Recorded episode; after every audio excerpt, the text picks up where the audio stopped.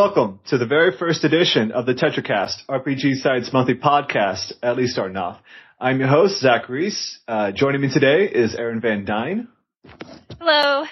All right, Simon Chun, Yo, what's up? Ron Taylor, What's up? and David Kreinberg. How's it going? All right, so yes, guys, uh, we're going to talk about one of the biggest things that happened recently, and that was Yoichi Wada, the president of Square Enix, stepping down recently um, in light of some pretty bad financial reports uh, during the past fiscal year for Square Enix. So uh, Only the past fiscal year? Oh my gosh, yeah. right.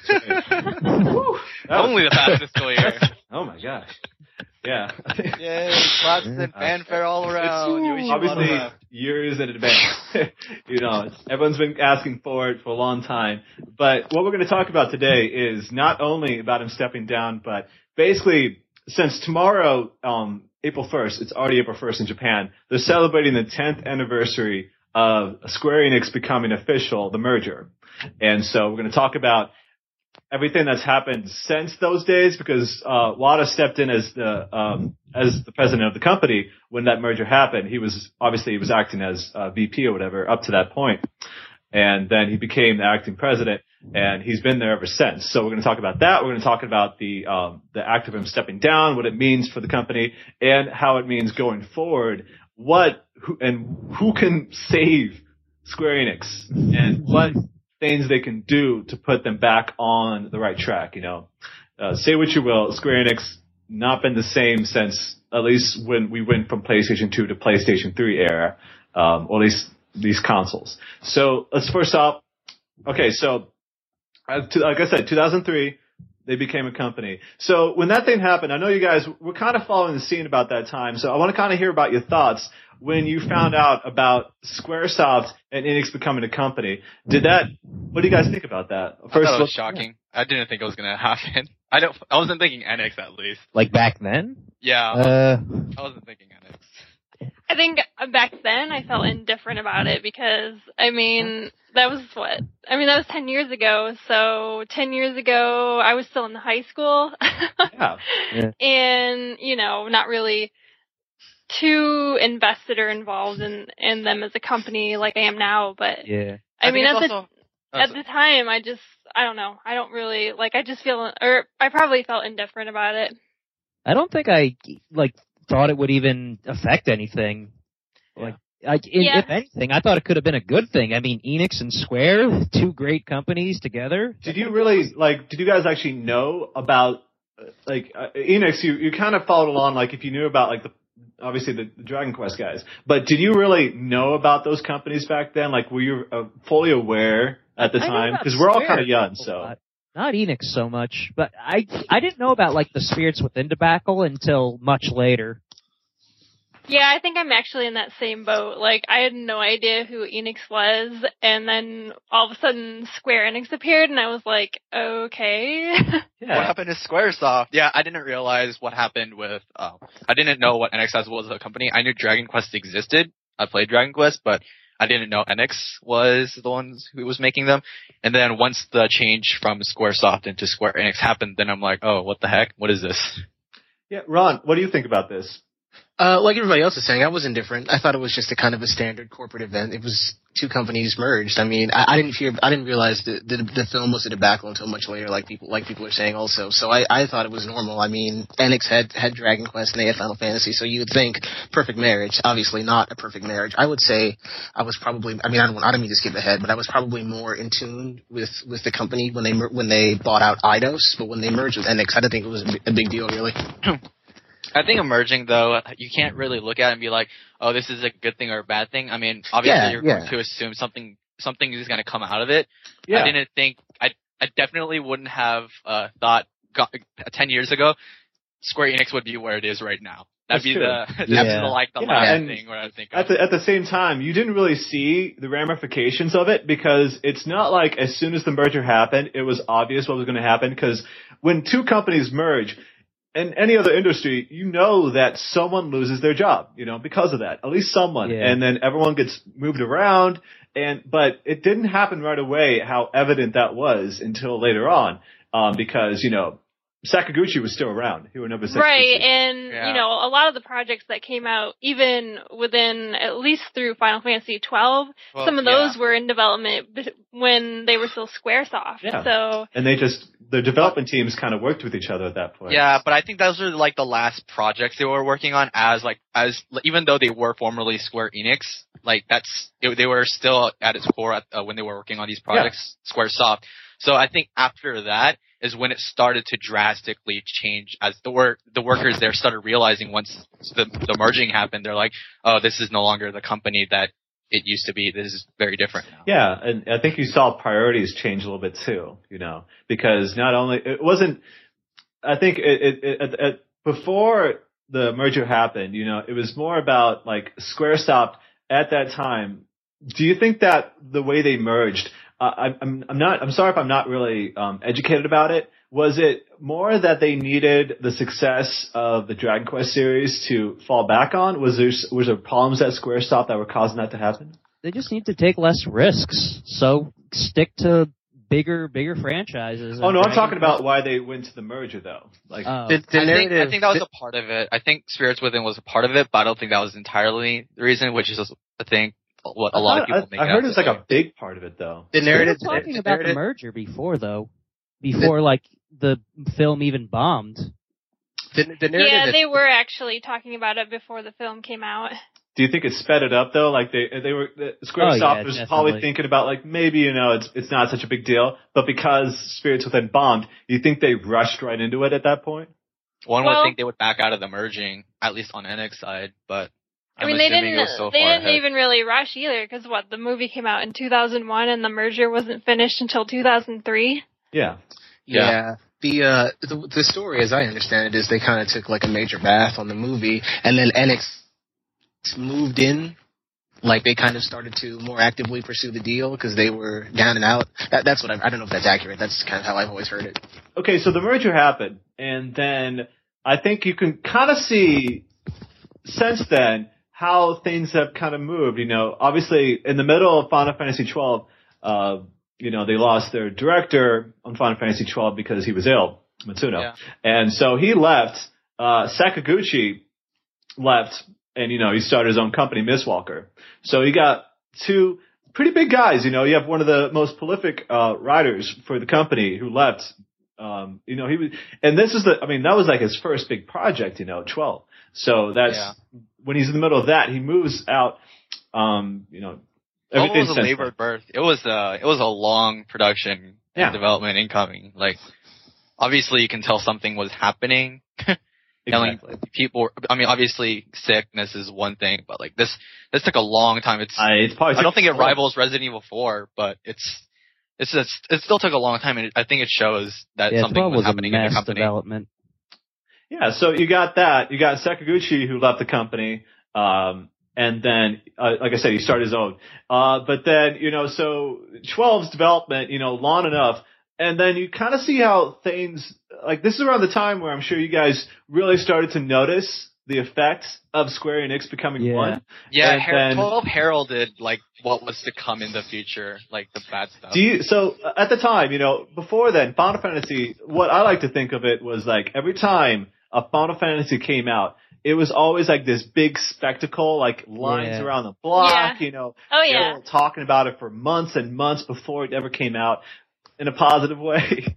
um, and then so 12, you know, 12 was still, it's still pretty big, you know, this was, but the thing is, 12 came out like right before the next PlayStation. So it was like months before then. So Yeah. it took a long enough to make that game, but then releasing it like right before a new console, uh, so 12 did alright sales wise. Um, so that, that was fine. But then that's, at that point, uh, they come to the next generation. And so you have Square Enix, Squaresoft Square Enix, you cannot find a magazine not holding up them on a pedestal as like these the RPG masters, the kings of RPGs, Right. you know, of Japanese RPGs, RPGs in general. Well, they had the pedigree Um, behind them. They, I mean, exactly. it is Square Enix. They had Dragon Quest behind them. They had Final Fantasy behind them. Like two of the biggest RPG, like uh, properties in gaming as industry as a whole. So just, exactly. So then and so then you have that. So that's fine. but then obviously not only in the next generation, you, you start, you see the, um, the quantity go down of the number of games that they were putting out under the Square Enix label. Uh, because obviously, it's also because a lot of those companies stroke out, like, they, they, um, they moved out on their own and started releasing their own games.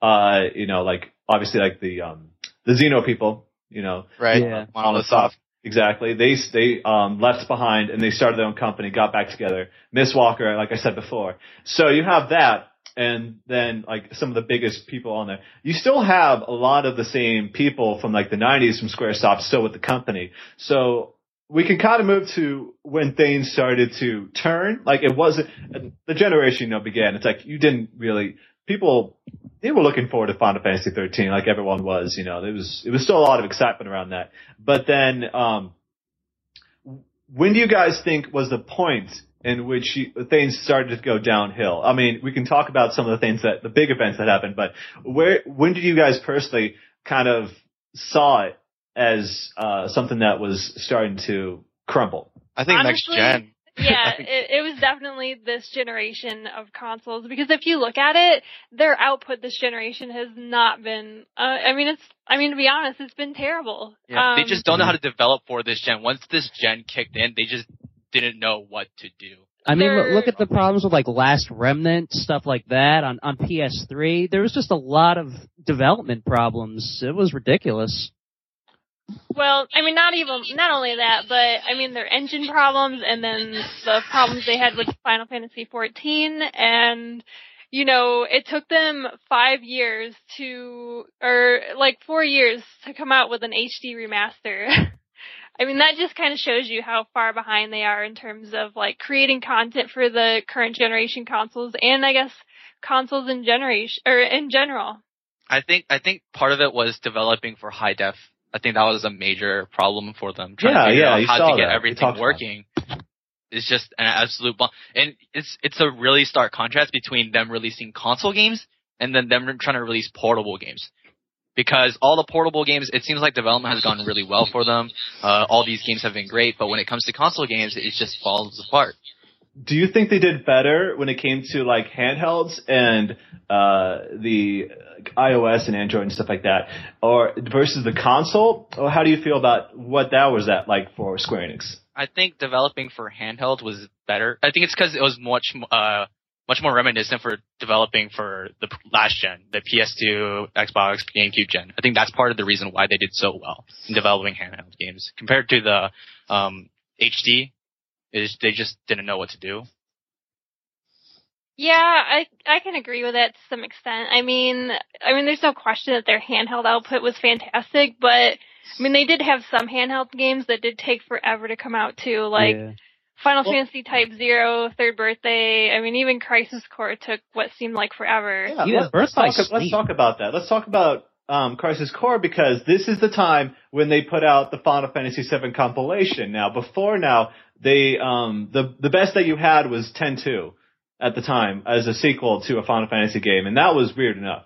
Uh, you know, the game itself notwithstanding, but the uh, putting a sequel out for a game that kind of that was the first taste of like, well, since we have this engine, let's go ahead make another game for it and continue the story. But this generation saw the um a, little bit of the well, it's actually it was more mostly the last generation, wasn't it? It was it was before the the, the transition HD consoles, but um the Final Fantasy VII compilation when they announced that.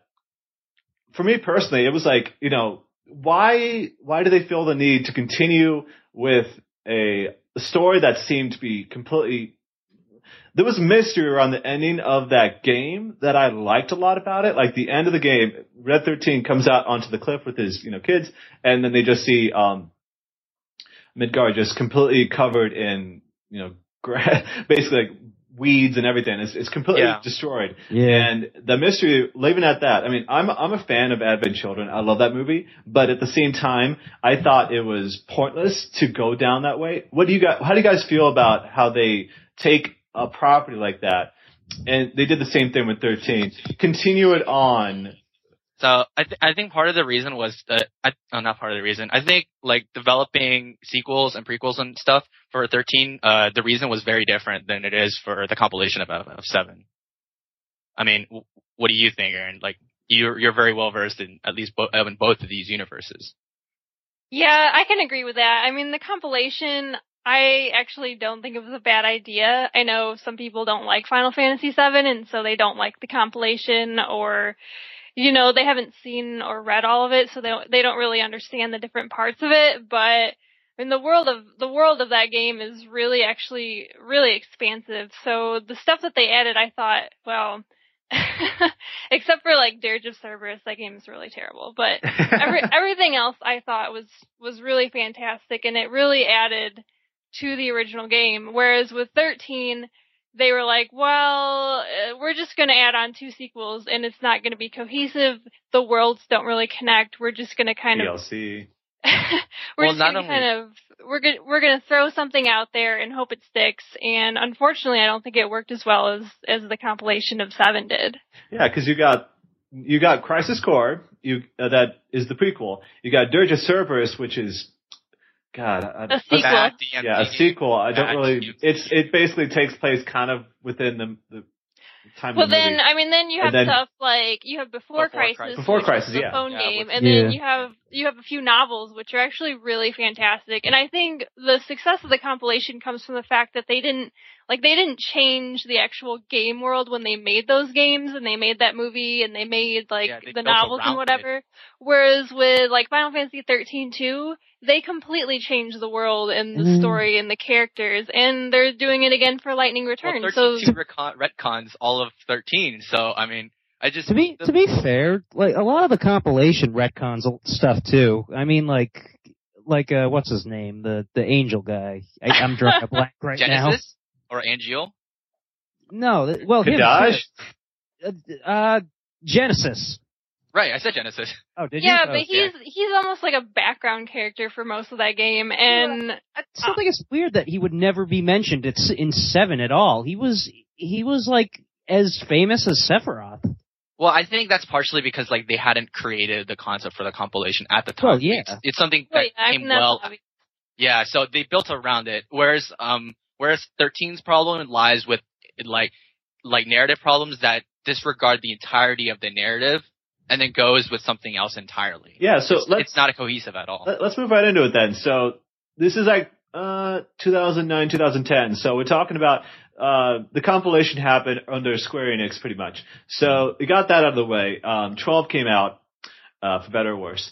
Uh and then you moved straight into the HD generation. Square is saying that they're having problems with the transition. They even admit to that. They're having trouble trying to recreate things. So here is 13. The first taste you get of that is that E3 trailer that they had um, of lightning inside the train, and then Oh you know, God. everything. It looks like an incredible game with like backflips inside and the people getting shot all over the damn place. the wonders so- of CG. Yeah, and so you, you got that, and also around the same time they announced Final Fantasy 14 is coming. Uh, you know, people they basically took a lot of the same stuff from 11, a lot of the same races, just with different names. Um, their idea, of course, is that here's Final Fantasy 11, which came out in 2001. 2002, excuse me, 2002. And so they wanted to kind of bring people up to this current generation and Final Fantasy 14 reminds me of a lot of like EverQuest 2 in a way. But, um, so you got that. You got Final Fantasy XIV, Final Fantasy 13, uh, and also when they announced Final Fantasy XIV, people were upset. Just like 11, they were upset about 11 when they Are you announced You it. know what? Sorry, that I- you're Why is this a upset? numbered game? I I love going back and watching the uh, reaction video to that because There was like they had- online. It was what like the hell? Like it was it was that video that they had of people like sitting down on like in, in dining ta- like in a restaurant or something like that, and like they're showing the city. And they didn't they announce that like right after thirteen? Like they Yeah, did it was right after the 13 into it. demo. It was right after the 13 demo. They're like, we got another Final Fantasy that's coming next year for you. Final Fantasy trailer cues, Final Fantasy 14 logo shows up. And they're like, yeah, sure. And then the online pops up and everyone's like, you hear it in the video. What? bullshit. Online? it is the most hilarious thing. It's like you bought a product and you suddenly got bamboozled. You, you got totally screwed. That's what it, that's what it sounds like. So yeah, That's so funny. you got, you got. We'll talk about 14 a little bit because that is, in itself is a lot, a lot of problems around that. But let's let's go straight to 13 then. So uh, 13's announced. Where were you guys at? I want to know uh, as far as your appeal of the Final Fantasy franchise. So David, what do you, what were you at at that time? Okay, see, I know definitely Aaron is going to disagree here, but see, I did not like 12 at all. There was, That's my man not- right there. it's not that like it was objectively bad. It was that there was a lot of things about it that didn't appeal to me that some people are definitely going to say nitpicking, like, uh, like just the way combat felt so automated and, and like, like an offline MMO, stuff like that. And like, I didn't, I've never liked Ivalice. I've always thought it was really Oh, well, that's where I draw the line. But yeah. And uh oh god, I'm gonna get so much hate for it for this, but whatever. So I mean, mic at this time too. I I was really excited for 13 because I knew that it would be another Kitase one. Well, not really, but Hold I'm on a second, hold on a myself second. again. Who? I hear my voice again. Who's mess? Yeah. Who's doing that? Is it Dave? I think it, I think it's you, or is it Sure. Ron? Because I think Ron's messing with his. Ron, mic. did you mute yourself? I did, yeah. What's up? Your your microphone's moving a lot. Is it? Okay. Sorry. Hold on. I'll, I'll mute myself again. That's cool. Okay.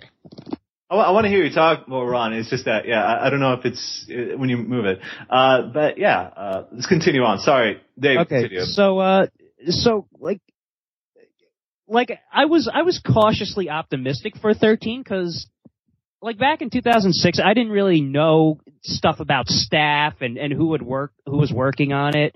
Like then when I found out all that stuff, I I, I got a little excited because I knew that it was it was the 10 people. That's basically I didn't know Kitase or Toriyama. I didn't know those names. So once Probably I just found out it, knowing them. so once I just uh it's like, oh cool, ten people. Yeah, I might like this game. So as we got closer, I got cautiously optimistic. What I was mostly cautious about was the battle system. But uh as that got introduced, I got a, I warmed up to it and okay, sometimes I cooled down to it. It was just it was just uh the, the announcement cycle and and just the whole cycle for it was was crazy. I went through a lot of being excited and then being not so excited. And yeah, that just that went on for four years. Yeah. So at that point, then you know, Final Fantasy 13 comes out. So uh, did you pick up that game right away when I it came picked up out? the game right away, and I'm no, I'm one of the few, but I loved it. you loved did it. you okay. did you I loved did you it. import the game, Dave? no, I didn't. I I did have a friend No, but that, I uh, did. See, I did. I, I imported it and I reviewed it when it first came out. And Yeah.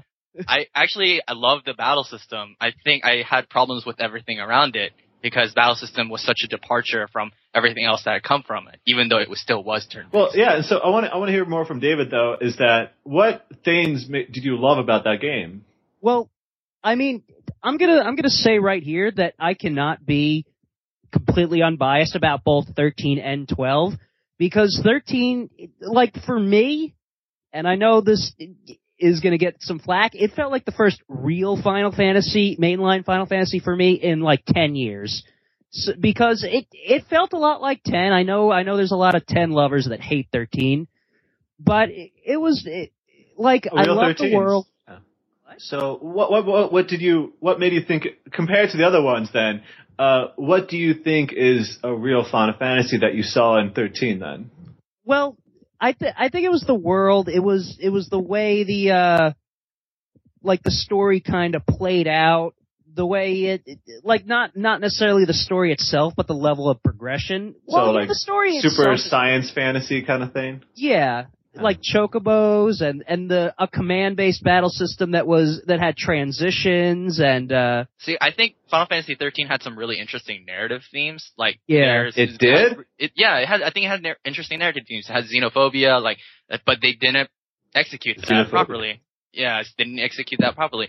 They had, uh, they had a great setup for a tragedy. They had, no matter what these l'Cie do, they're screwed because they turn into crystals or they turn into Cie'th. yeah But that also ends up being sort of not executed properly by the game's end. Yeah. they just so- had a lot of these narrative, interesting narrative elements, but they didn't carry them out properly. And I think that's the major flaw of 13's story. I mean, a lot of people say there's a lot of like stereo anime anime character stereotypes, but I think you can say the same for a lot of other Final Fantasy games, sort of like. But I think that comes in sort of as a part of the franchise. It's just Yeah. they had a lot of these interesting ideas, they just didn't do them properly. Um, and I was really kind of disappointed because it just didn't really live up to my expectations. Like I thought the fighting was fun, and I really liked the music. I think it's probably one of the best soundtracks of this generation of consoles. I think the music's really, really great, but the plot, everything else, it just.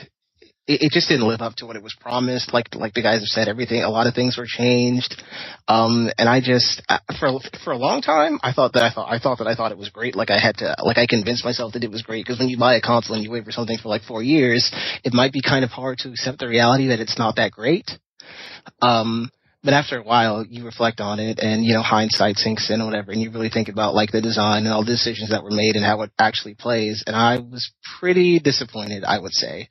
Um, bitter might not be too harsh a term to use to describe how I feel about it. Did you did you play 13 too?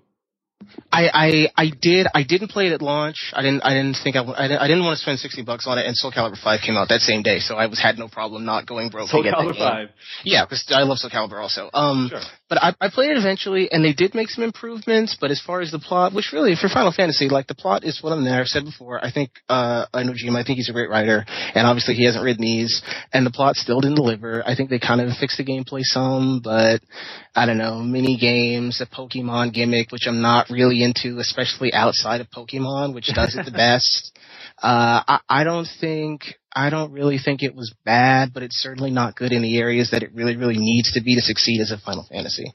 I, I think that's fair to say, yeah. So you you felt you felt that the bar was set, relatively speaking, was set kind of high, everything up to it, and so 13 had to meet, well, actually exceed that in order for it to continue on that legacy, and you felt that it, it didn't, it wasn't able to get anywhere near that. Is that the case? Or at least get close to it?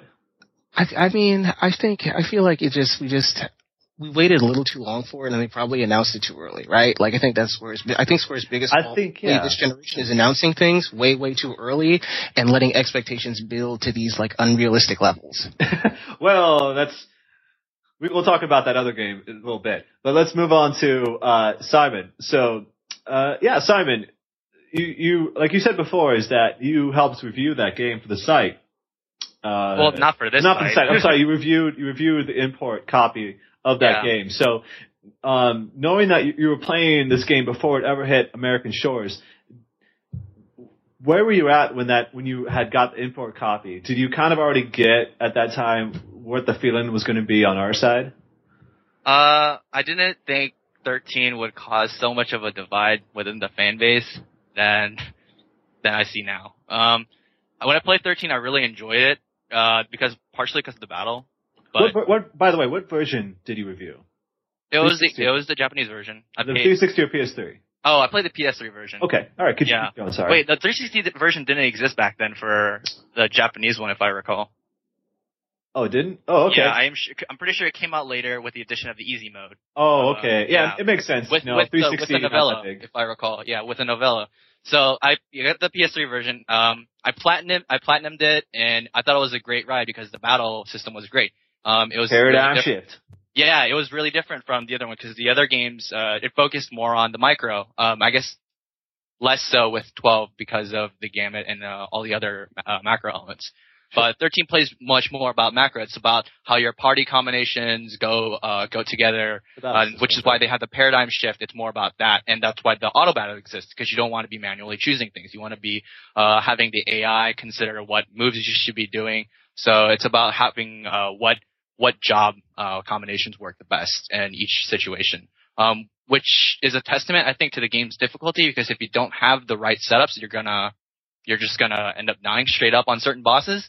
So I really enjoyed it, but everything else was sort of bad. Um, voice acting was okay.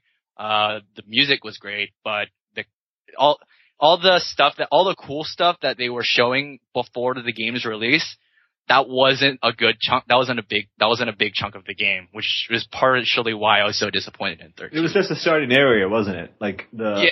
They talked Like, about it, the demo. even stuff. the trailers, like I remember the last trailer, it showed up, it showed uh, par, uh, it showed off the fight at Pulse when uh when all the uh the l'Cie party comes back to uh uh Pulse and like you see them uh fighting. yeah, that's right. The open yeah, that areas. was like a big open chunk areas. of the last tra- uh, last trailer, but that was like the only cool segment in the entire game. the giant. I forget what they call the giant turtles walking across the open landscape. That was like the big thing. Like you, you were know what- scared, like looking at it, like oh my god, I better not.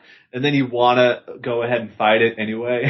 I think the part of it that hurt the game most for me was that it was it was a long uh, time until you actually got all the gameplay features at at your at your fingertips. Did the original like wrap itself up pretty well?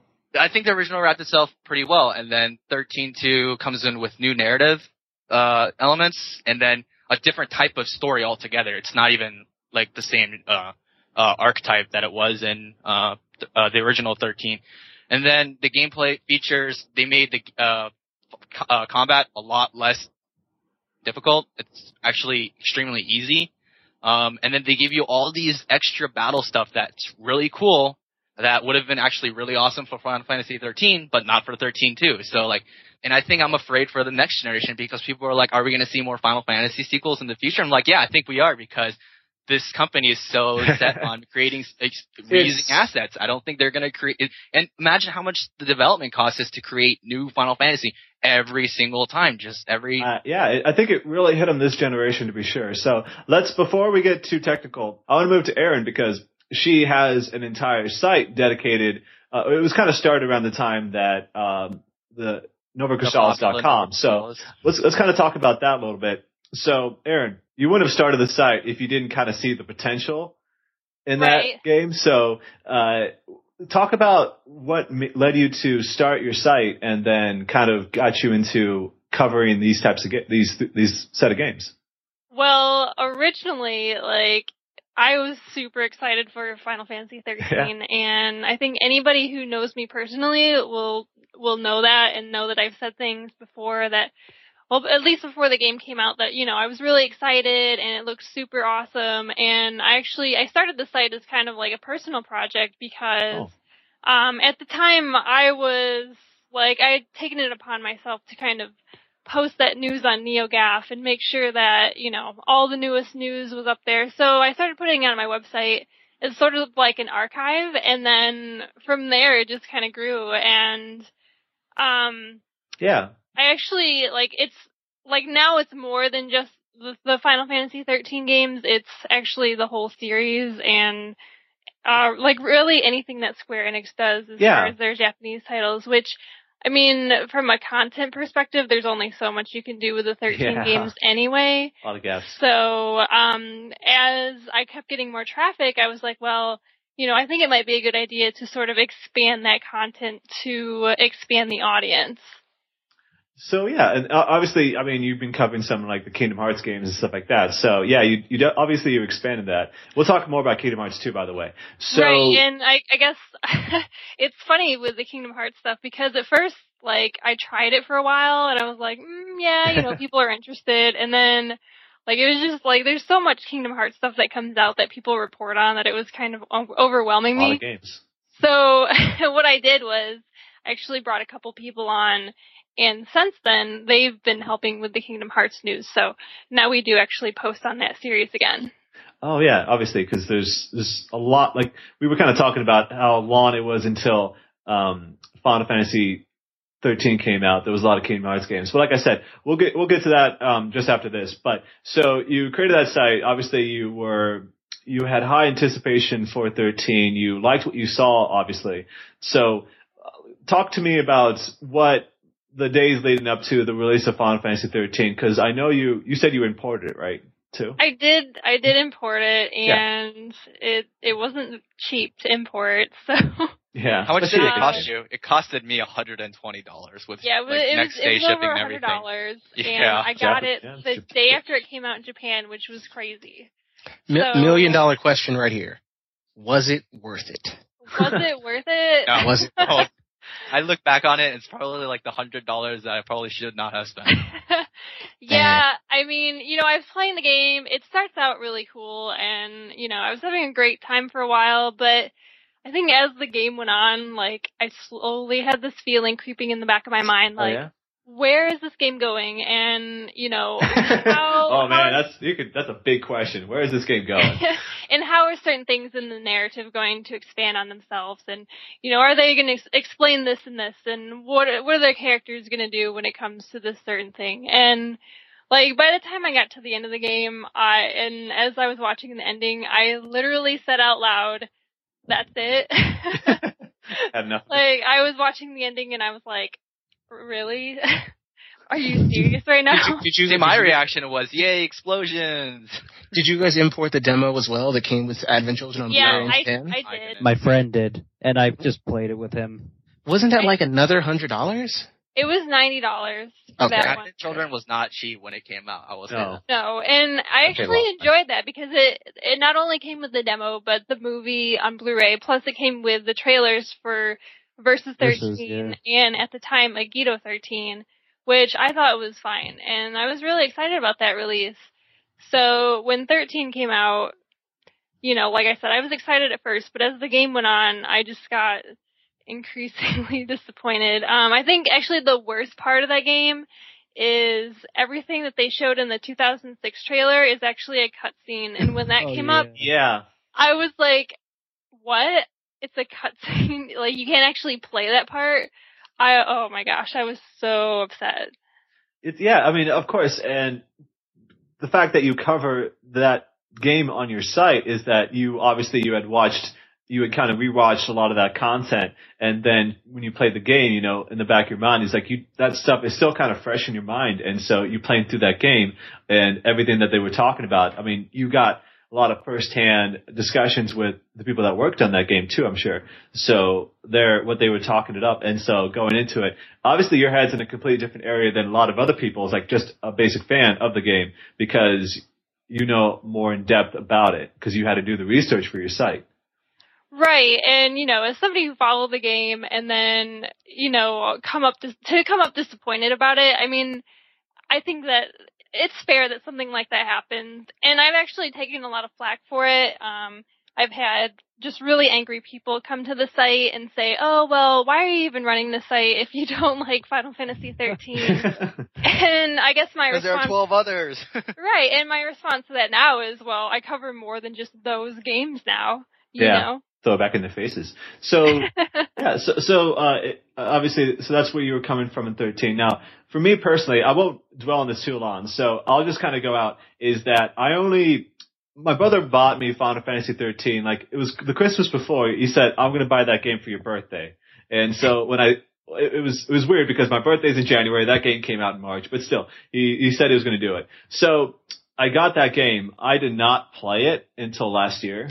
It wasn't because like it was everyone else.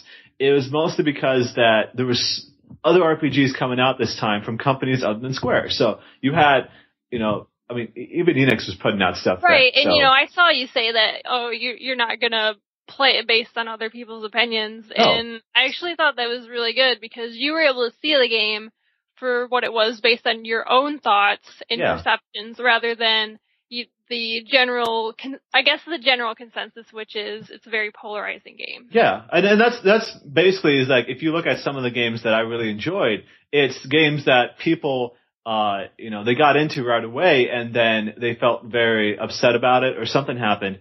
Um but I tried to I tried to do that.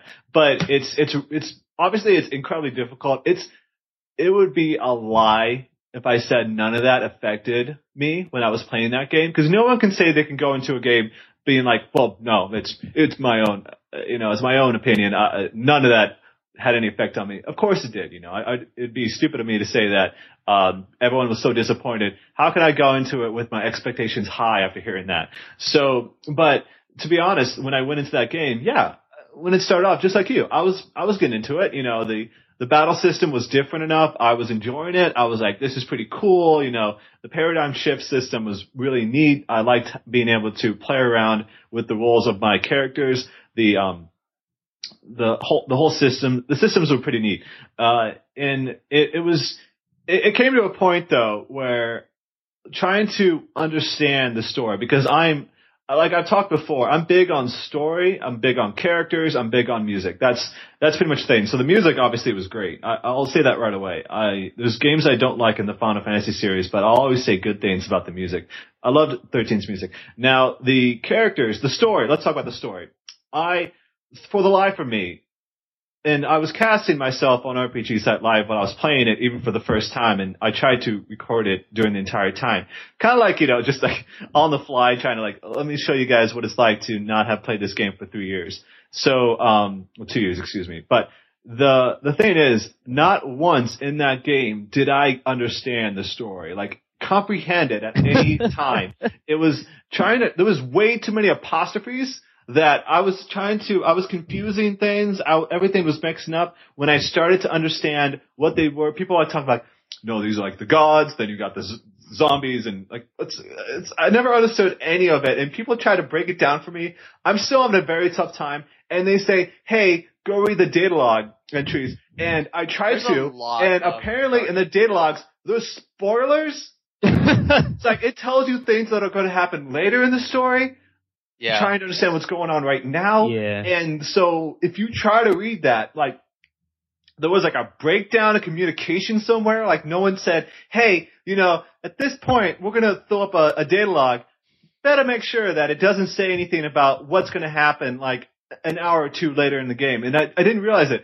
And so I kind of cut it off right there. And it was, it, bothered me that anyone would say, Hey, go read a book to understand this story. It's like, no, it's, that's not how you tell a story. It's Honestly, it felt like there were two groups of writers. One of them that were working on the game, and the other per- people were working on the data, the data log. And Yeah. I think that's why there's a huge disconnect. Yeah, and so and and you know, Final Fantasy 13 is a great looking game too, you know. And uh, uh, say what say what people will. The linear nature of that game never really bothered me because it's like I've grown up playing extremely linear games like flat path, like street paths and everything.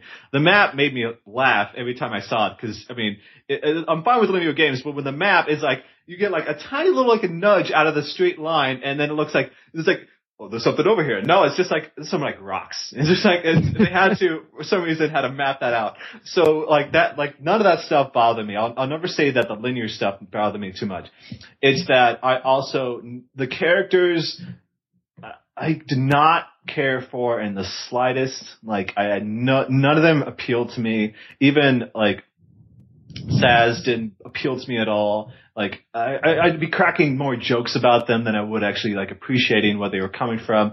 Uh, I was talking about this before. Snow just felt like Cloud, but his character development was skin deep. He, he had the hero complex, but none of the like the psychological in-depth nature of it. Like later on in the game, he's He doesn't even have a mind, dude. He doesn't even have a brain. it's it's the thing. It's like people like talk about him like you know later in the game. You know he something breaks and then you know it's like wow you know he's really uh, there's some serious things that were going on. You know he, he misunderstood. Everyone's bad about him and then you know he breaks down. I mean, But- that is kind of true. It just it just wasn't executed in the best way. No, it, it's and, and and I saw that point. You know, I, I played about. Uh, I mean, uh, I'll I'll be uh, honest here. Is that I'm I've yet to beat 13. I'm a, I'm a few. I'm about five ten hours away from beating the game. But at that point, it it became, and I, I don't want to harp on it too long. Like I said, I'm not. I don't think 13 is a terrible game. I don't think it's that bad a game. I don't think it's a good game. And so I, th- I think it's middle of the road. I think it's average. And I'm not going to sit here and say that, you know, well, it's, it's Final Fantasy. It better be great. It's like, I, I played enough RPGs, you know, it's like I can kind of just throw them in there and be fine. It's, it's that I, I just don't think the battle system was is good. I had issues with the battle system at the same time. It gave you the illusion that you had control of your characters, but then they got caught up in the battle, and so you had Lightning standing in front of like Fang and getting hit when Fang's trying to protect everybody. It really pissed me off because I just played Tales of Graces f. Uh, I didn't really like Tales of Graces f, but like going from that and having complete control over your the character you had selected, and then going to Final Fantasy 13 with the illusion, it, it it really put me off. And you know, from what we've heard about where Final Fantasy is going, they might do something with that. But anyway, so that's that's basically where I'm at. Is that I've yet to beat 13. I want to play 13 too. I want to play Lightning Returns just because. Uh, uh, damn it, I want to because No, you don't. I don't. I don't want to No, say I don't. want to You because I don't. You desire it. It's because for some reason I need it. I need to play those games. I didn't I, I, like some of the people. I didn't like 10. I didn't like 12. I just I still beat those games because I felt like I wanted to at least do it and then say You might like. I didn't like this game because such and such, and this is why. You know, I can create a. I can explain why I don't like a game. I feel like unless I beat it, I can't do that. Like there's games I beat and then fell in love with like a month down the road because I kind of laid back, I soaked it in. So that's where it went. So now that uh, uh, let's, let's let's go off 13 now. So now that we're done, let's talk about today because we, we've been talking a lot about 13. So let's talk. Let's go to today. Uh, recently, a lot of steps down.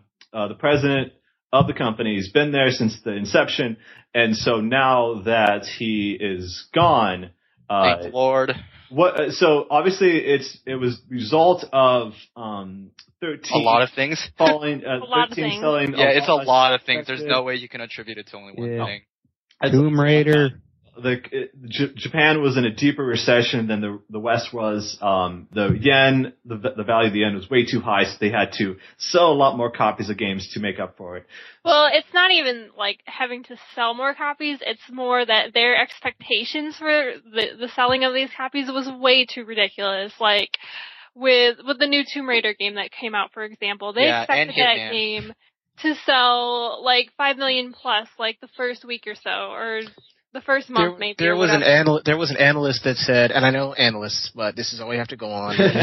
he basically he said that the budget for the game was 100 million dollars, which I think sounds believable, and then it, to be, to be profitable, Square wanted, or this is what they told people they wanted, they wanted it to do 5 million to 10 million copies. For for comparison's sake, Battlefield 3 did like 15 million copies. I right. don't- So I I, think those developers It's completely- what they Tomb Raider for five million. I, I, I don't know are- how the other Tomb Raider games sold. Five million for Tomb Raider sounds like huge. The 'Cause last even one- Uncharted, none of It the is. Uncharted games made like. Did they ever clear five million in Uncharted? I think they sold like three million or something. No, they haven't. But but Uncharted has is only on one platform though. Tomb Raider's on like like four things, Oh, that's- that's three true. things. That's yeah. true. But I But mean, um, but even even the number they gave, like it was 3.5 million copies, and that's only at retail. That's a lot. It- yeah, that's a lot. I think I, I agree with Aaron. They set their expectations too high for what they were going, what they were actually gonna get. Yeah, but the, at the same time, the Tomb Raider, of course, was a factor. They also said like Sleeping Dogs because it sold. Uh, Sleeping Dogs is a great game, but it sold below expectations. well, even then, not- I mean, the for a new IP, it actually shipped quite a bit. Yeah, in it did my really opinion. well. And once again, it's because of their expectations were out of the realm of reality. There's, I mean, there's really no way around that. They yeah, just, yeah, I, I love Sleeping Dogs, but they they cannot have thought they had Grand Theft Auto, right? I mean, yeah. Well, well, at, at one point you have to wonder because if Yeah. that was a disappointment, then I don't know what's going on. That's because their fault. That's I mean, Yeah. even if you look at a game like 13.2, which, you know, the sell through to customers is actually a lot lower than what their ship numbers were, they expected that game to sell a lot more than it actually did. I think it's really important to note that the, that the figures that they gave out don't include digital numbers, and I was shocked by that because I know most of the people that I know who play Tomb Raider played it on PC, and if the if that number doesn't have PC numbers, I don't think it's a stretch to say it probably did like four million copies if you factor in PC sales. Yeah, and that's the thing is that they don't yeah, report digital I mean, sales. if you, if you look at Steam, it says like 200,000 or whatever. to people Okay, playing But it. still, that's nowhere near what they were going for. Yeah. And you have to also consider like where Tomb Raider was before this game came out. Like it's sort, it was sort of in the same place that like Final Fantasy was. Tomb Like, mm, the, The last- the games weren't that No. great. the last two Tomb Raider games are are considered to be pretty good. Anna- Tomb Raider Anniversary Legend and Anniversary. But okay, Legend- so uh, uh, Tomb Raider is fine, and then Sleeping Dogs. But you also, I when I went through some of the costs they were talking about, apparently they it was like billions of yen or or uh, hundreds of millions of dollars. They they were sinking that into restructuring and disposal of um content. So they were getting rid of stuff that they were like either it was games or it was DLC or it was like maybe they did something to their social and mobile platforms that they got rid of games that they didn't think were going Well, to Well, they did up. say they did Yeah. say that they were going to stop So- like making social games. So I'm sure that's part of it. Plus, Yeah. you know, they've needed to restructure their internal stuff for a long time now, so something Every had year. to give eventually. So do you think that the restructuring, that's what led about Wada stepping down? I don't think. well, think no, I think it's I think it's everything from this past generation that just piled on top of the need Yeah. to restructure. Okay. Wada, Wada, Wada is stepping down for the same reason that John Riccitiello had to step down from EA because after the company screws up after so many times, the guy who's been in charge, who is the CEO, has to take the fall. That's just kind of how. I don't think it's goes. uh, just him though. I think because the board changed it as well. So I think Of course, this yeah. is yeah. I Yeah, think this there's there's a lot of issues. But Yeah. I mean, Wada's like he was the face of everything, and now and that, because that's why he's gone. Yeah. Anytime, anytime a CEO has to fall, it's because that's just kind of how it goes. Yeah. You, you've been seeing like with a lot of like big companies too, like obviously THQ, EA, John Riccitiello, he stepped down. Um, and so well, you, THQ was a different situation. they were, yeah, they were middle. money yeah, they To, to, to be fair, THQ went down with quite a bit of goodwill.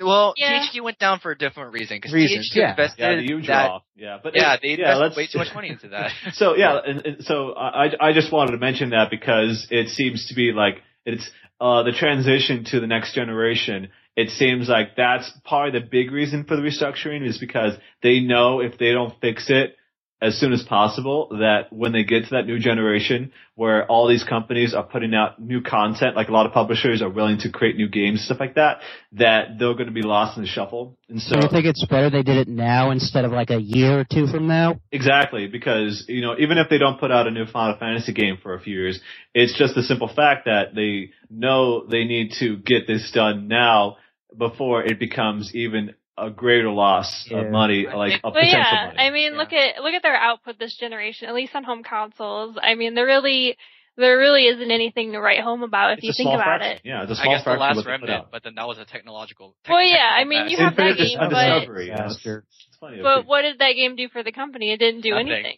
it actually made it worse. I think the best way to phrase Square Enix this generation is that I think Wada had a vision.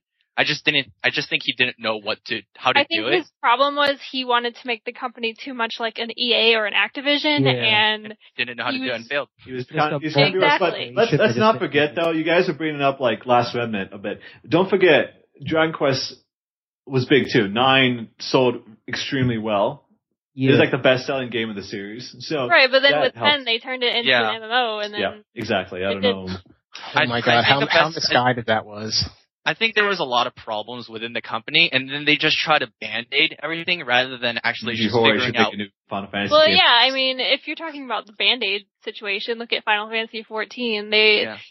they let that game go out in the way that it was, and from what I know, they actually knew that it was not a good game, and left, and yet they released it anyway. How could you not? It was so broken. It was so glitchy. There was so Yeah. many. And they they just didn't want to. I guess they just didn't want to hurt the team's feelings by saying, "Well, we're not going to release this title, or you have to rework this title." And in the end, it it bit them in the behind, and I- now they're in the situation where for the past couple of years their console output has been terrible, and it's and because wasting resources from- making 14. they had to put so many people on that standpoint, game. From a qualitative standpoint, Eidos has done quite well. The Eidos side of the company has done quite well. yeah, the Western. It's because like we but they're obviously wasting if so you look much at like the past They E3s have, that it but was. you very have you have to really think about it though. I mean, Yeah. how many of those projects were in development before they were bought out? Yeah, like Exactly. Human Revolution, that was in the making for a long time coming. You just Right, didn't even hear in- about it. And And, so, you're, uh, so, you're saying you, do you, so you're saying you you want you would attribute the success of those games more to the original Eidos staff rather than like direction from Square? I think I think I think Square so, wasted a lot because, of resources. I mean, even it. Tomb Raider came out in, or was starting development in 2008 or whatever. So, So then to follow, so to follow that up, then if they, since they're doing like their staff shuffle or whatever, because I'm pretty, they're probably going to keep like you know, like Matsuda's probably going to be the new CEO, right? He's probably going to stick.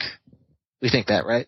yeah, that's Yeah. that's what He's, it he's seems been like. I thought, he was uh, he's been the yeah he's he's I don't know it's kind of hard to say because he's been the CFO so well I I mean thought that's Alex thought he would just be a stand-in for a little while while they find someone That's what I'm else. saying. Do, do you think that he'll only, only just be a stand-in, or, or do you think he'll stick and actually be the new CEO? I think he'll stick. I think he'll stick unless have no they they decide something drastic. But I mean, they you think, do you think that they'll move up some Eidos people? Because as you can see with the Yeah. new engine, they have they have a European guy on the new engine from the from the over from the Eidos I- side. So I- do you I don't think, think they'll I- move up Eidos staff in, in, in the corporate I don't think they will because the Really? Japanese culture is in a way to that they kind of like they look down upon um like foreign ideas coming into their companies. Was I, it one I, I agree VP with now? that. I Can, agree Square, with can that. Square afford to keep thinking like that though? I, I yeah no, I don't think they can. But I don't you know, think it's you would say no, but it's so ingrained in their company. And Yeah. when I work with with people, um, at least on the American side of Square, like they're always talking about how everything has to be approved through Japan. Everything has to go through Japan because they like to be set in their own ways. Yeah. Yeah, I mean, Yeah, I've heard, I've heard about Alex talking about Phil Rogers being the guy who they think is going to take over. I, like exactly as Ron was saying, Phil Rogers, who is the current Square Enix Europe CEO, um, taking over the company. Yeah. He wouldn't take over the company. He would just like Oh, I'm sorry. I, it was it was he would just guy. have a higher position Exactly. from what they're saying, and he's Yeah. like a candidate. take over like Matsuda's role, basically. saying. No, no, he wouldn't. Like he wouldn't take that role. Yeah. but he's a candidate for a position that would take that role if uh, Matsuda were to uh, like step down or whatever. Oh, okay. I, So- I think going back though, I think like Eidos, even though their games didn't sell well, their games have done critically pretty well. I think Yeah. a lot better than the Square side. They I- they've reviewed well and they've been received well. Yeah. Just like whether word of mouth, talking to people. Eidos has a good word of mouth issue. Yeah, Eidos- Hitman this has- generation, You just gotta you just gotta be there at E3 like last year and the year before. Is that it was a lot of Western games that were dominating their booths. you Yeah, know? so whether Square Yeah. wants to admit it or not, like Eidos has made a name for itself this generation. So they, they they kind of trumped the it Japanese. sort of sucks. It sort of sucks that uh, they wasted a, uh, Square wasted an absorbent amount of uh, resources trying to revive Eidos and making ever sure their projects work out well. But At the same time, though, I think it's they've kind of shown that they still care because, like Sleeping Dogs, for example, like they actually invested in that when Yeah, That- there was other companies like, I trying to actually get it. see a lot of people put that under Eidos. That game is not an Eidos game. No. that yeah, it's not. That No, game is something that. Square Enix just said, "Let's publish this." it's a, it's a, it's an outside studio, but the thing is though, I know Square Enix London has like a group of guys that do like manage those games and do have a, a nice little influence on how they turn out. And they were like over that game because they they worked on um the Square- uh, they helped. The Square Enix London helped them. Yes. Square Enix London helped them. They worked on the original Batman. They're working on that game that Airtight has right now that people were saying was bad. Well, they picked that up because they probably know London is probably going to shape it up and make it into something good because they did that for Batman. They did that for Sleeping Dogs. So Well, I- you want to know a fun fact about that game? and that- like that, Uh, they actually had decided to cancel that game a few times. Like they'd cancel it and then they'd bring it back and then they cancel it again and then they finally decided that they were going to go with it for some reason. I've heard that. Was it always at Square or? Yeah, yeah, it was from what I know. Interesting. I- If I had to, if I had to just guessing blindly, I would think that they're probably kind of confident after even Sleeping Dogs worked out. Because the I, I, would- I would say the only Eidos misfire that I can think of is probably Hitman. Because I know Hitman. Yeah. Yeah, Hitman Hitman kind of slid. Hitman kind of slid a little bit. Which Um, is surprising because like when they first demoed that game behind closed doors at E3 in There was positive, a lot of You like positive positive. it looked so good. It looked a lot better than Tomb Raider and the final product just wasn't there. Yeah. Okay, it was so- it was backwards in the end. yeah. So, yeah. Now that so obviously we're we've kind of transitioned now. So going forward, what in your guys' opinion can really bring the company back? It, you know, it can be obvious things like you know make a better game, but it's um, what, what do you? It's, it's, Well, it's more than I just the new president. Yeah, go ahead. Sarah. Right. I mean, it's more than just that, but I think they've already actually kind of put one step forward by saying, "Hey, we're we're already on the next gen bandwagon. We're coming out with a PS4 game.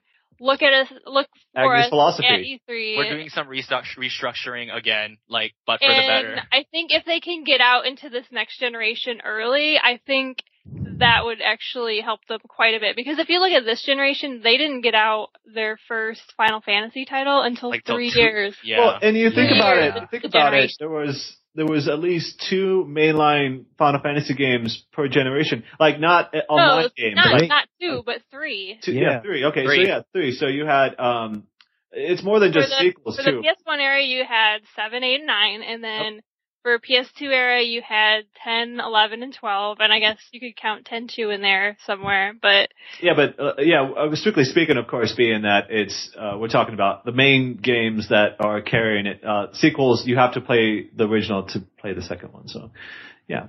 And then in, obviously this generation, it was 13, 13 it was do. 14. You, you know what? You might actually enjoy 10-2 more if you Yeah. don't play 10 I and and disagree. have and have and have the context. Oh, I to played feel 10. Like It's already bad enough. I don't need no, to. no, well, you're wrong about that. We established that. But if you play if you play 10-2 without having the context of 10 to feel like 10-2 is ruining 10, you might love 10-2.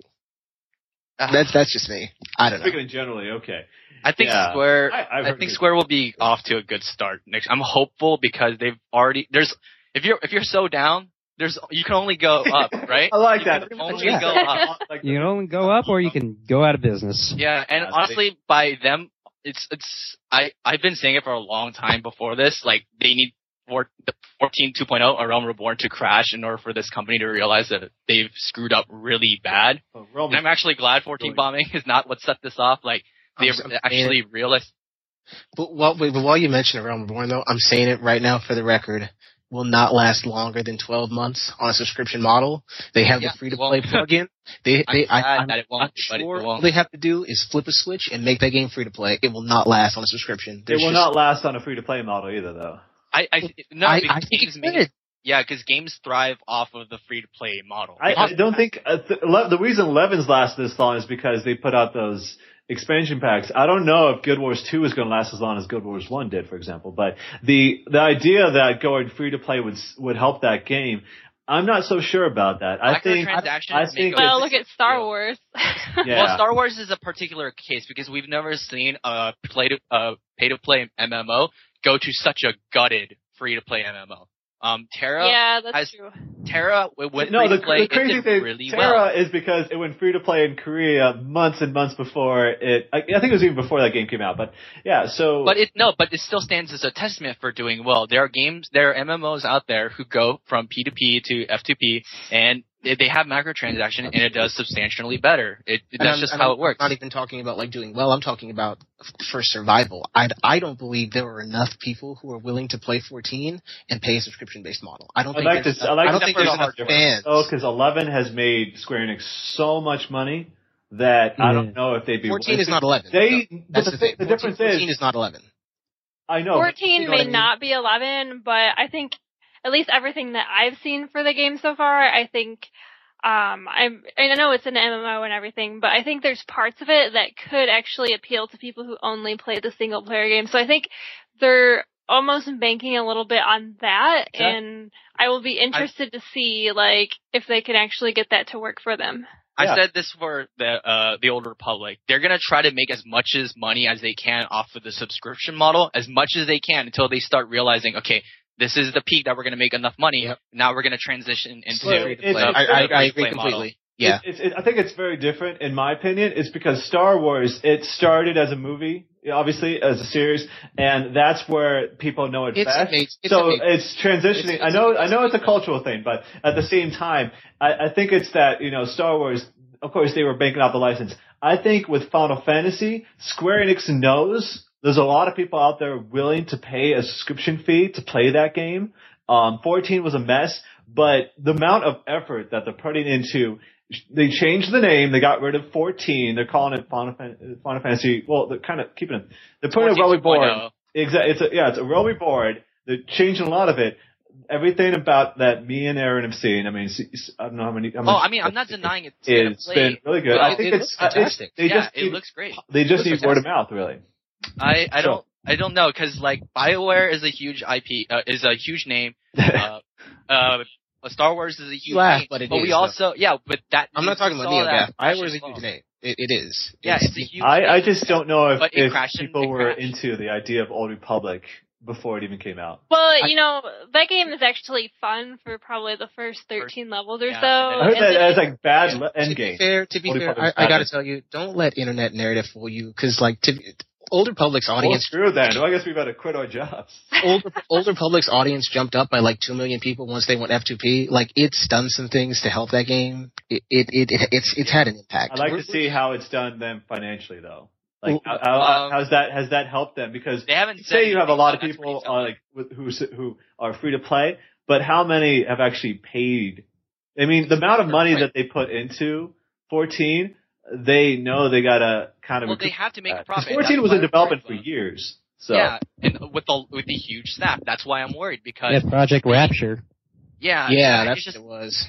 it's called like the thing is Oh. the reason why Tor is failing right now financially, even though it's free to play, is because it doesn't have a good free to play microtransaction model. That's Yeah. part of the problem. So if 14 does the exact same thing because they're so hell bent on having only a subscription model, 14 is going to crash and burn the exact same way. Uh, I I just don't see that happening with that game. 14 was bad, but at the same time, you could see stuff in that game where it's like, hey, you know, it, it, you- this is a broken list- piece of shit, but you know, there's things about Like this the- game that I can see. What other think MMOs that's- have released in the last year, like a, or two years even, that hasn't gone free to play?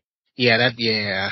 Because Secret World also released, and that one free to play. TERA That's, also but that's a new that that's a new free to play. property Star though. We Wars can't Zero really compare Secret World to everything else though. It's I, That- I, I, I mean, there's always going to be like that small fraction of a fan base that will pay pay for a subscription Oh, yeah, for. Final Fantasy. 11's still like number two or three in the top just a matter of- What about Dragon Quest Ten? That's not subscription based, is it? Yes, it is. yes, it is. Oh, okay. Well, there's You something. gotta actually buy well, it I'm, you can't really compare that because that's Yeah, because that's Square. that's a again. Japan's console. also doing real That's bad. a console only, So- Japan only Yeah. MMO. That's not even on PCs and it's not in English. So Yeah, I mean, yeah. and it's got a single player mode. I'm not doubting that there won't be subscribers. There will always, there will be hardcore people who are gonna pay to be. It's just a matter of, are there going to be enough people for That's the companies that's where to I think? think we disagree. We Yeah. don't think it's going to be enough of the loyalists who are willing to pay, and you think Yeah, we're- and I don't think the company We'll is gonna see see how that that shakes there's out. gonna be enough. yeah. I, I, I personally, I, I just think that there is there's allusion to free to play games where people are saying like, well, you call it free to play, of course we're going to join it. At the same time, you know, there's so many people, so many of those MMOs have subscription models, even if they're free to play, and those still get a lot of people on them. Like Old Republic has it, you know, uh, Secret World, you pay twenty Yeah, bucks or something like that a month probably exist. in and they are they got a lot of people on them. You know, it's it's I think it's you're starting to see. I think there's going to be a, a, a little bit of a backlash on the free to play at some point, and I think it's I think Square Enix can do fine keeping a subscription base because we'll we'll only we'll or kind just, of be you, you'll be upset about it for a while, but unless you are into the idea of Final Fantasy as an MMO in the first place, you would kind of you'd be okay with putting money back. Are down. you talking about only subscription or like subscription and free to play? subscription only. Subscription only? yeah. Well, either it's either if they don't have enough people, they're gonna be forced to change, whether It- they want gonna- or not. Whether they Within want to or 12 not. months, within 12 months, it will go free to play. It will be forced to financially. It will, it will have to go free to play if they want to turn a profit within within a calendar year. Yeah, because be they're not gonna. They're not gonna. I don't think I think it's going to even take a lot longer than that to turn a profit because of how much that money they lost on I that I think game. like even if they have to go free to play, it's going to take them a long time, like even Yeah. more than 12 months It probably, because they seem like they're so bent on keeping it paid subscription. Yeah. You don't even know. That'll be the only reason why they, even though they need to, I think that'll be the only reason why I Yeah, see it so- going beyond the 12 months. Well, well, well, let's let's ask Aaron then. So you've probably asked them about that whole idea, right? About the free to play versus subscription. Yeah, and they're like they're so dead set on it being subscription based. I don't think anything can really move them at this point. but yeah. you have to also, The you're whole not the, gonna the sit- whole situation smacks of desperation. Aaron, you can't really. think it's I, I mean, it does. Still, it's No, it's but you can't really be a company and be like, "Oh, we're considering free to play right now." You can't really That's true. saying that right now. No. I uh, mean, That I- is I would- true, but they haven't made 11 free to play. Yeah, and I would sooner see them shut down. 11, wait, wait, wait. But I think 11, 11 has 11 is a bit like like an EverQuest, right? It's got an audience that's that's been there, oh. that's going to stay there and keep playing as long as you give them new content. Yeah, they're going with to the keep they're going to keep playing. 14 has a stigma about it. 11 doesn't have that. It's, it's 11 not already 11. has a foundation set. 14 And it's a doesn't. strong That's- Yeah, that's another problem with 14. We don't even know how many people are going to give it a second chance Chance. after the first time Well, around. the legacy campaign, as I was talking about with you guys before off the mic, um, last summer was pretty successful. You know, there's a lot of people. Yeah, it, and it was like empty, and then you saw a lot of people playing. Yeah, Right, and that's then well, they'll stick with it obviously for a couple of months, but who knows? We don't. That the, the question back ends: How long are they going to drop stick off with rate is everything. Okay, so yeah, I mean, there's there's things that you know I can't actually talk about right now because of NDAs, but I think once they open the beta to everybody, then you'll be able to see like just how far it's come. I yeah, think I, I, I think got the a good game is too. The game so is it's come looks very far. exciting. I think it's gonna. I think it's the same way as the old. I view this as the same way Yeah. as the old Republic. I, yeah, I think I think it's gonna I think it's gonna go down. So it's it's been established about our opinions on Final Fantasy 14. So uh, so obviously go, so going forward. So Final Fa- uh, we've talked about 14 enough, I think. So there's they already said at the Sony conference, brand new Final Fantasy could be announced at E3. yeah. Uh, so please. That, that was laughable. I wonder you if got a, you got a new one. joke. It's probably going to be. Uh, it's obviously based off um, the same technology they showed in the Agni's Philosophy demo. So you I got hope. that, and then. Is that obvious? I don't think that's obvious. I don't. Yeah. Yeah. No, I I'm not saying say it's, that's I'm saying quite I said technology. I said technology. I did not say based Maybe off. they'll pull a game. hijink and they'll be like, "A Realm Reborn is actually a new game. It's coming for the PS4, guys." Oh, Well, please while I don't no, no, doubt no, that no, no, 14 no. will be on PS4 at some yeah, point, eventually. I don't think it, that's the game that they were teasing. well, yeah, no. Do you know the game, Aaron? That would be well. That'd be such Do a. I know the game? No, I don't. Oh, But okay. I think That- I think oh, I people thought you were can just make an laughing educated at us guess. this whole time. I don't well, think no, I, be I think you can make an educated guess, and it's Ah, not. It's definitely not Agni's philosophy because that is a tech demo, and it's not Well, a game. yeah. no, That should- that that's should- that should be a game. I think you guys should make that a misunderstood. I game. People need to stop calling it a game until they say that it's a game because they've said it's not a game, and I'm so sick of people like jumping on the tech demo Yeah. bandwagon It's because a they cool. It's they a cool did tech the demo. same thing with Final Fantasy VII tech demo, Yeah. and guess what? There's no Final Fantasy Final VII. Fantasy. I- the same thing with I didn't. Tech demo. Final Yeah, Fantasy the VIII eight tech demo was awesome too. Yeah, that was cool. That was super But cool. but So- yeah, they are going to announce a new title. No, it's not 14. I've already asked them if they're going to Yeah. put 14 on the system, They probably and will. like they keep dancing around it, and I'm Yeah, pretty they sure they're kinda going silly to at some point. I mean, come on, it's It, it, it'd be a it, direct it can't be that Guy hard. Kai technology just embedded in there.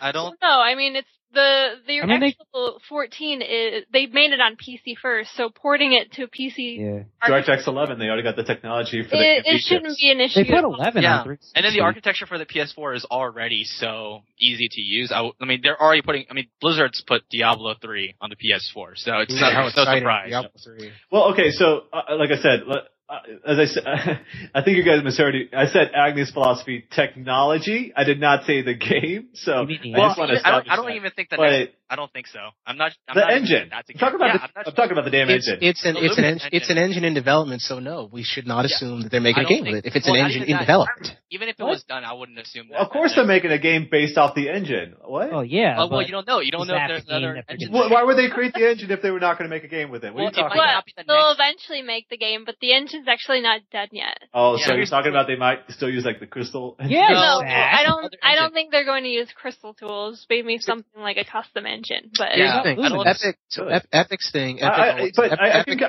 if it's not done yet, though, sorry to cut you off, but i- if it's not done yet, wouldn't they, wouldn't they ann- Square Enix pull a Square Enix and announce the game now and put it out later? Well, they're just showing this is the potential we have for the next gen. That's all it is. I think it's a. I think it's too much to assume saying the next game is going to be is going to be used in uh, using the Luminous engine.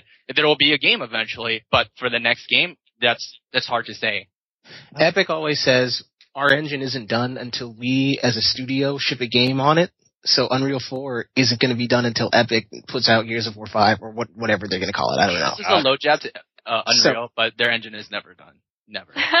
That's very Sorry. true. Yeah, But uh, I- so okay, so let's let's not Semant- okay, so semantics aside, so whatever engine the Final Fan- next Final Fantasy uses, so do they call it Final Fantasy 15? It's Yes. almost like a foregone Well, it's not like conclusion. it skips Well, oh, and yeah. does that save They, them? they, they ain't going to call it 13 anything. Does that save them? If I think do- it could redeem them. I don't think it could save them.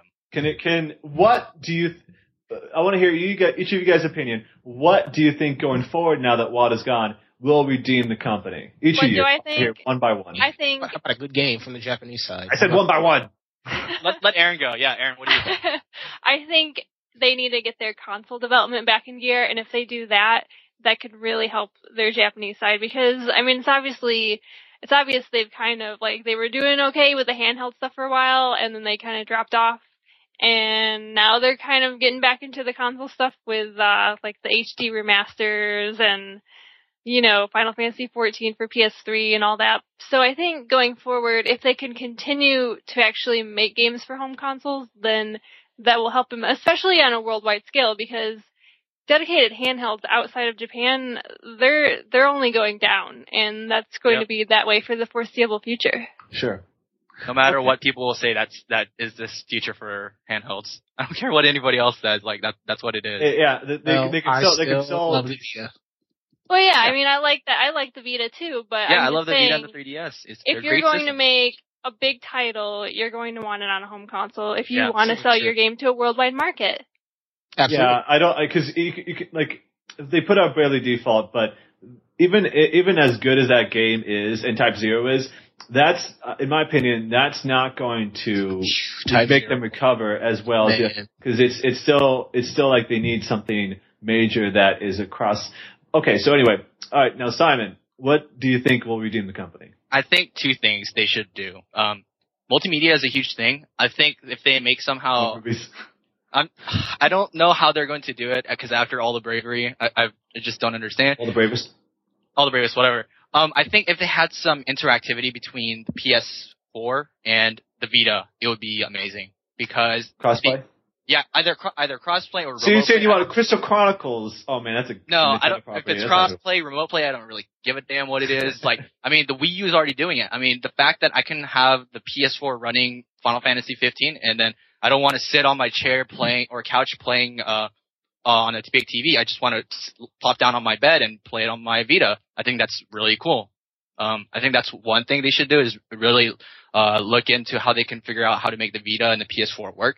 Um, the second thing is they need to have their development cycles like straight up like restructured entirely because Well, with the actually with that first part, I think you're in luck because the Vita to PS4 remote play is actually a mandated feature. Yeah. feature. oh is it It's, oh it's apparently supposed Yeah. to be very easy. And- they said at GDC it's going to be very easy to do that. I'm not a huge graphics whore but like I think having uh, a game just not a, a, a game that's available for as a the two in one package like the Vita and the PS4 like they did with PlayStation All Stars Battle Royale or Sly Cooper I think that'd be really great because I mean they're already doing it with FF10 so why not do it with PS4 So.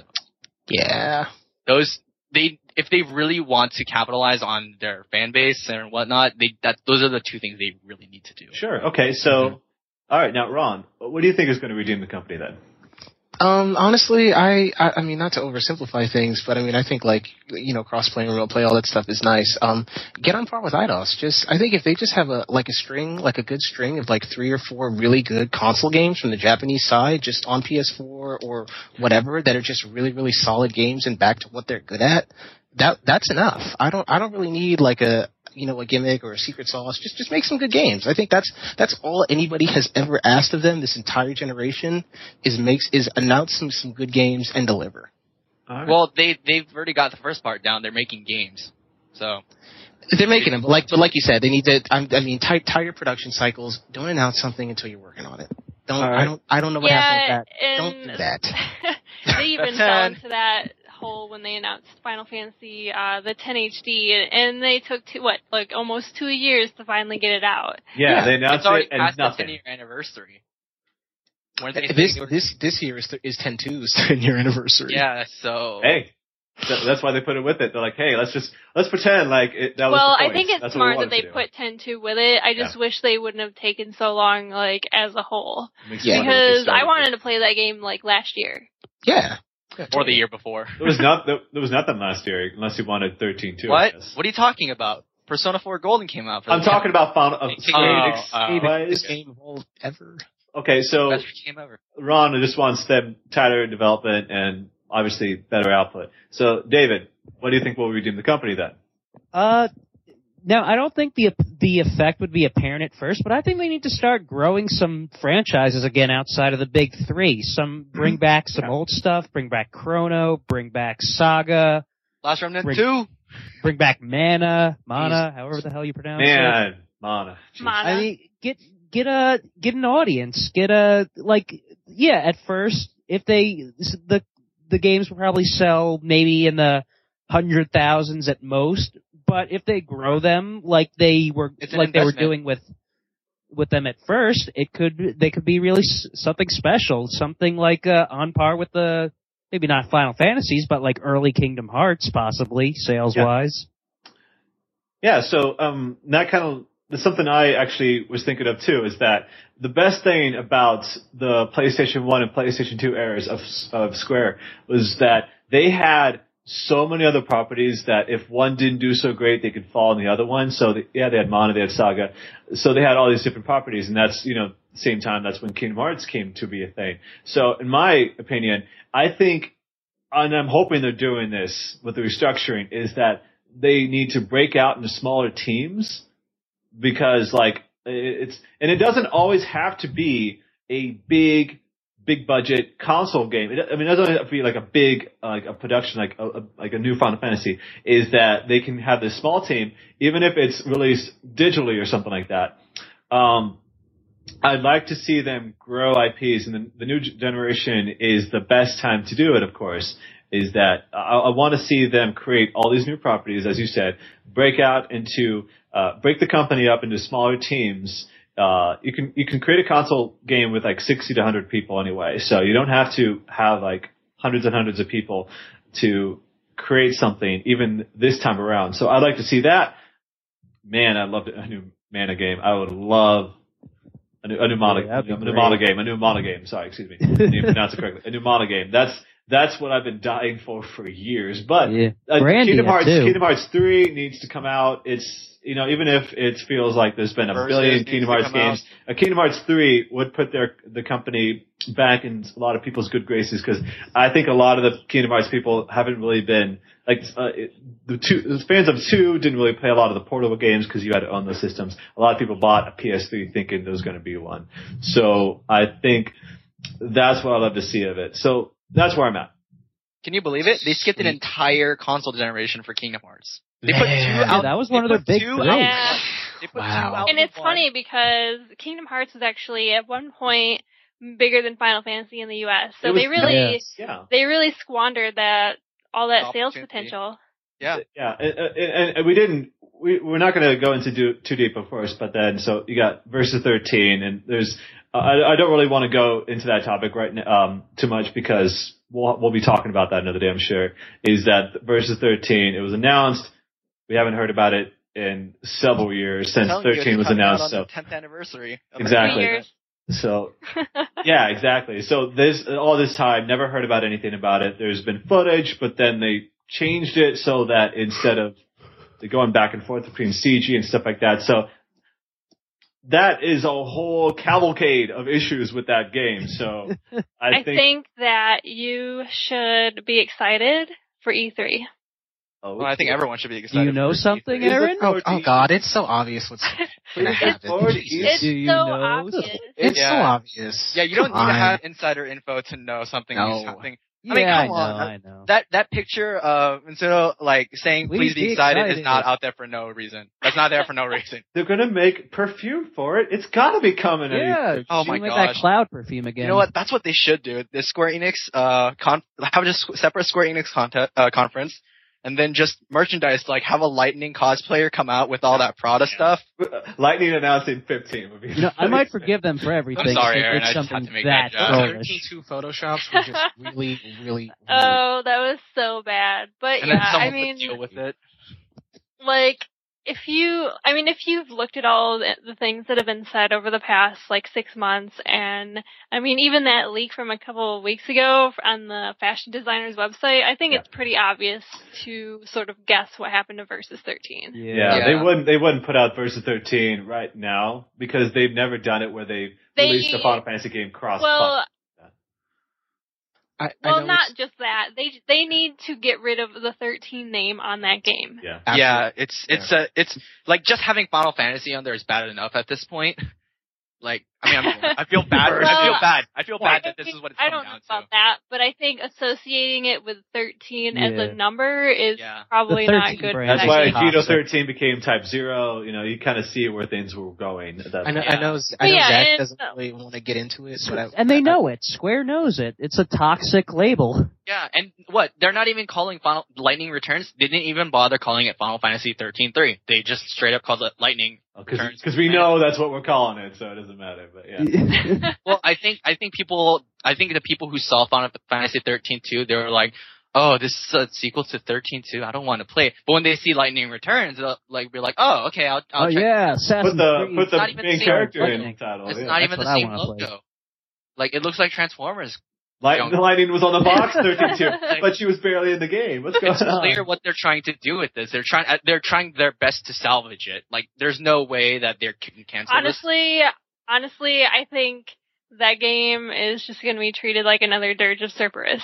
I mean, Yeah, probably. That's exactly just the way that they've been thinking. marketing it, Yeah. and just the the way that they've been treating it in interviews and everything else. It it's looks. it's kind of like a throwaway game. so you don't think Yeah, they have faith like in it either? it's- It's What an was that? allegory. It's you know, allegory. I think they just want to get it out because uh with Then the like on. with thirteen two, they were unsure on if they wanted the ending to be an actual like separate game or if they were going to do DLC, and obviously Yeah. they decided on a third game. But like I said earlier, they thought the they their expectations for thirteen two were so much higher than what it actually did. Yeah. So I think even after they had decided for that third game, they were like, "Oh well, we're just gonna have Yeah. to stick to it now."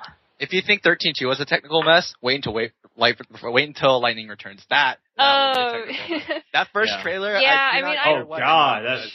As soon as I saw trailer- that trailer, When you're- is when you're running first- like when they frames per showed second. it Yeah, that trailer had issues. when they showed it to us back in January, it looked really rough. I mean, I know they said it was early, but No, It- when you're when you make your first impression and it's that bad, that's that that is that's not Yeah. good. Look that's not good game. at all. So no. And I mean, Yeah. looking at how 13.2 looked, I really don't expect it to look as. I definitely don't expect it. To. Well, to obviously, Nomura gave up on the character design. It seems like they the budget just dropped out at that point. It's like, well, okay, we had all this money, we spent on thirteen two, that didn't work out. All right, guys, uh, God, uh, we don't have much left. Let's just come on. They're just trying to make as much money as they can from it without spending too much on, Do you on the development. Do Do you guys think that with the name change, like they kind of switch around staff? Like, do you think Nomura is still director of versus 13? I don't think he's going to be the I sole think he director. is. I don't think. I think he is. I No, think I think is. Nomura is pretty much the guy they're going to probably be relying on the most to carry them this next You have to realize Is that- that is that a good thing? so much control. Yeah, I think It can be. I yeah, think Nomura is I a think cool the man has guy. vision. I think the man has vision. And As I much think, as I have an issue with some of his decisions when it comes to like plot development and stuff like that, it's it's still they still have Well, uh, Well, that's not really him, is it? and- It's Him more like Noki Daisuke, Bros. yeah, that He's not rewriter. For the record, I do actually like his games, like Kingdom Hearts 2. I, I think is really, really fantastic. Yeah. So- Well, I I'm, think he I'm has talking about interesting that. ideas. Yeah. He has interesting see. ideas. He does a good job creating stuff, uh, and then just lets everyone else handle it.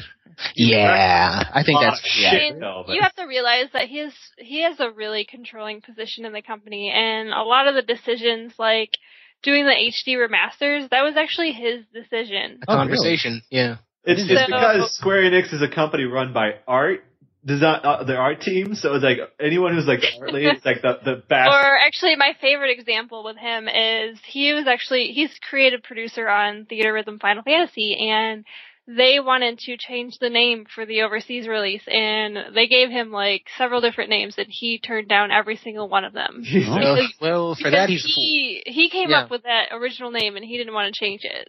So No, Nomura, no, someone made this analogy a long time ago. Nomura doesn't tr- treat his job or pr- creating video games like a normal programmer or creator. No. Uh, he he treats it as if he's painting something. Like he, it's his, it's his work of art. yeah, Yeah. he he's definitely a diva. Yes. So That I At think least he looks like one, too. I think that's both good and bad. And to have Yeah, that type of I can agree with personality for the company, it's I think it's a stark contrast to like how Toriyama handles it. oh God. Well, and that's I that's mean- what you kind of saw from like a lot of these games is that it's it, the games you can always say, man, that game looks good, but man, that game plays like shit. I- so, I wonder how much Nomura had to deal with Wada. That's that's what I'm curious about. Yeah, I you know I'm. Wada probably curious didn't have about much of over Nomura at that point. because I it's, you can tell like certain employees left. I mean, I'm pretty sure like once the uh, I don't want to go back to the merging too much, but like once the merging happened, like key people left, but Nomura stuck with it. So like I wonder what he's been dealing with for all these years, and then seeing Wada leave, like what type of opinions he has. Yeah, I, I wonder about that too because he just like he's become so reclusive, so it's Yeah, really hard to tell like what he's doing within the company aside from like obviously making games. But I will give I that think- man props for patience. I will give that man props for. Uh, just wait And for al- it. also, wait for he, it. Be also he patient. draw. He Not only was he waiting for of Wada to disappear, he was. I like that idea. He's like waiting in the shadows. Just like Waiting for wall. Wada Like, to Get out of here. Kingdom Hearts 3 has been on like delay. What's it called? Final versus like th- this man has been. I don't want to say he's been screwed over, but this man has been waiting But for. you, could, you could say that, but do you think some of those delays was due to Nomura's request? Yeah, I, th- I think some of it, but you can Probably a lot of it. It's entirely. I think partially it has to do with Wada's. I always assumed most of it was on Nomura. I think Nomura difficult. takes his time. Yeah, I always assumed most of that was just on him being I mean, what, what I about think. taking staff from Versus to finish 13? What about that? well, Stuff there like was that. that, but then Yeah. but then you had the the they pulled staff for 14, so there was that, and they stall. they had to stall their their other HD Gotcha. projects because of that game. So I mean, there's just been I mean, this whole generation has been garbage. Oh, you, you, Are we- kind of think about it then. that? Maybe they pulled when they pulled staff from. You said they pulled staff from 10 and 10, the 10 HD stuff. Maybe that's where the reason why it, it took so long is because guys, we got to put out 13 too. No, well, I- they said in the interview that they made the decision to do it um, back in 2011, um, and they couldn't get to it right away because they were still finishing 13 Yeah. too. The, cut- the DLC and stuff, I right? think they and- announced it before it actually even started. Right, and so they announced it way early, and they actually decided on doing Kingdom Hearts HD before that. So they Oh, still do, Wow. they It's like do the that game as as- well. It's like the same They- thing as the they Tales of Graces f. They announced it before, like, that's why Tales of Graces f localization took forever, because I think they announced it before it was even starting localized. They, Yeah. they already they already said they're farming out some of uh, 10 and 10.2 HD, which he, which sounds to me like using Tri-Ace again. Even though I know those, some of those guys are probably still on Lightning Returns, but a lot of them are probably finishing so up on Lightning them. Returns and going over. Yeah, they need to make a new I game. actually those guys. think they're um like with that they might go with Hexadrive, who did the Okami HD collection, just I saw because some I saw someone say that. Yeah. they've worked with them before on Third Birthday, so that might be a thing. Oh, well, damn. Well, yeah. that game is actually not bad except for the story, and Me- you know mecha- who is mechan- mecha- responsible for that story. Mechanically, uh, Third is pretty solid mechanically. It's the plot that's just a muddy mess. And Yeah, and we all know who we can blame for that one. yeah, we do. If you know what, if Third Yay. Birthday, if Third Birthday had been a third person shooter on console, it probably would have. It could have been really. really I just All don't right. want Toriyama next gen. That's all I care about. I, Yeah, I really yeah. hope they just like either he leaves or they I'm surprised on- he didn't lead with lead. Uh, I'm surprised Toriyama didn't leave with his waifu uh, Wada. Like, Wait, I'm what? surprised. I mean, I'm Uh, sorry. The way you phrased that sounded really weird. I was just like, what? I mean, I- it's a jab on. Sounded better in his head. Yeah. All right. So, all right. So, uh, I guess at that point, then it sounds to me like we've got pretty solid ideas about how we want things to go. So, I guess we'll kind of leave it at that. I mean, of course, next month we'll be talking about a lot of things. There's going to be a lot of stuff. Obviously, everything that happens in the wake of that, because it's it hasn't even become official that no, he doesn't leave until June. Exactly. Yep. So it's it has become official, and so we'll see what happens between now and next time. We'll probably not even talk about it then. We'll probably have to wait till like maybe even July, uh, because make an appearance at maybe maybe they'll announce the they'll, t- they'll talk about who's going to be the official guy at E3. They'll have him come up on stage and announce the new game, maybe. I don't but- think they'll do that. I So think Phil Rogers. Bill Rogers. No, So all right, guys. So that that about wraps it up. So this is this has been a pretty great conversation, if I do say so myself. So it's been a lot of fun. Uh, so with that, we'll go ahead and end our very first podcast.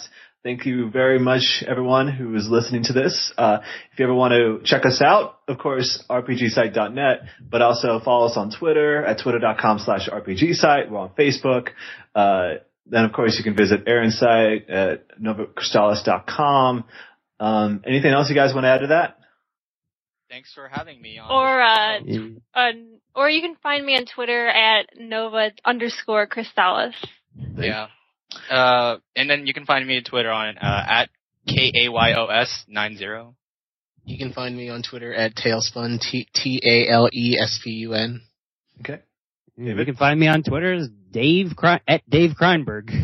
And you can Yeah. find me at Z- That's at original, Zach Reese dude. At Z A C Seriously. K R E S E. You guys I changed it. off when I'm trying to announce my Twitter. How dare you? This is very inappropriate. All right, so uh, once again, thank you guys for listening, and uh, yeah, it's been a great cast, and well, we'll end it there. We'll see you guys All next right. time. All right. Bye, everybody. See ya. Peace. Later.